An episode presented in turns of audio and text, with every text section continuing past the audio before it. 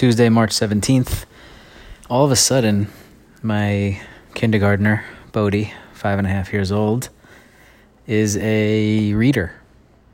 Like, kind of not, I want to say out of nowhere, but like, it's not totally out of nowhere. It's been, you know, I guess second half of the year, right after winter break, they like in his class really started focusing on on reading, and the kids started like there's like A, B, there's like levels of books and bins that they can choose from each week, and I guess all the kids started with the A's, which are super simple, and they have to bring home, you know, five books every week, and they can turn them in once or twice a week, and switch books, and you know, from the same bin.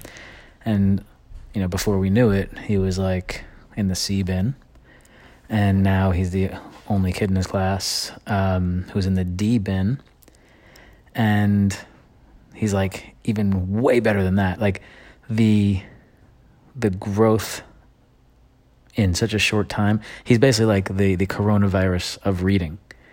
Whereas, you know, 2 weeks ago he was not even close to where he is now and 2 and 4 weeks before that it was like a different person. Like tonight, for example, you know, like he picked his book, you know, we, we read him we read him and his brother books before bed every night. Um, and like it's always us reading to them.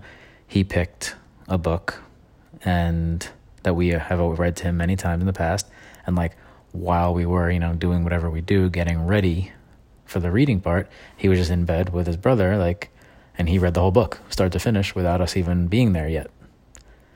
And he pretty much nailed it, like ninety percent wise. Like it's it's he's like a reader, and I guess writer too now too, because like every word he's like, how do you spell this? And he's writing sentences, and he's like, I'm like, how do you spell it? And he like sounds it out, and he like gets it right really really often. It's like really impressive to see. It makes me um happy.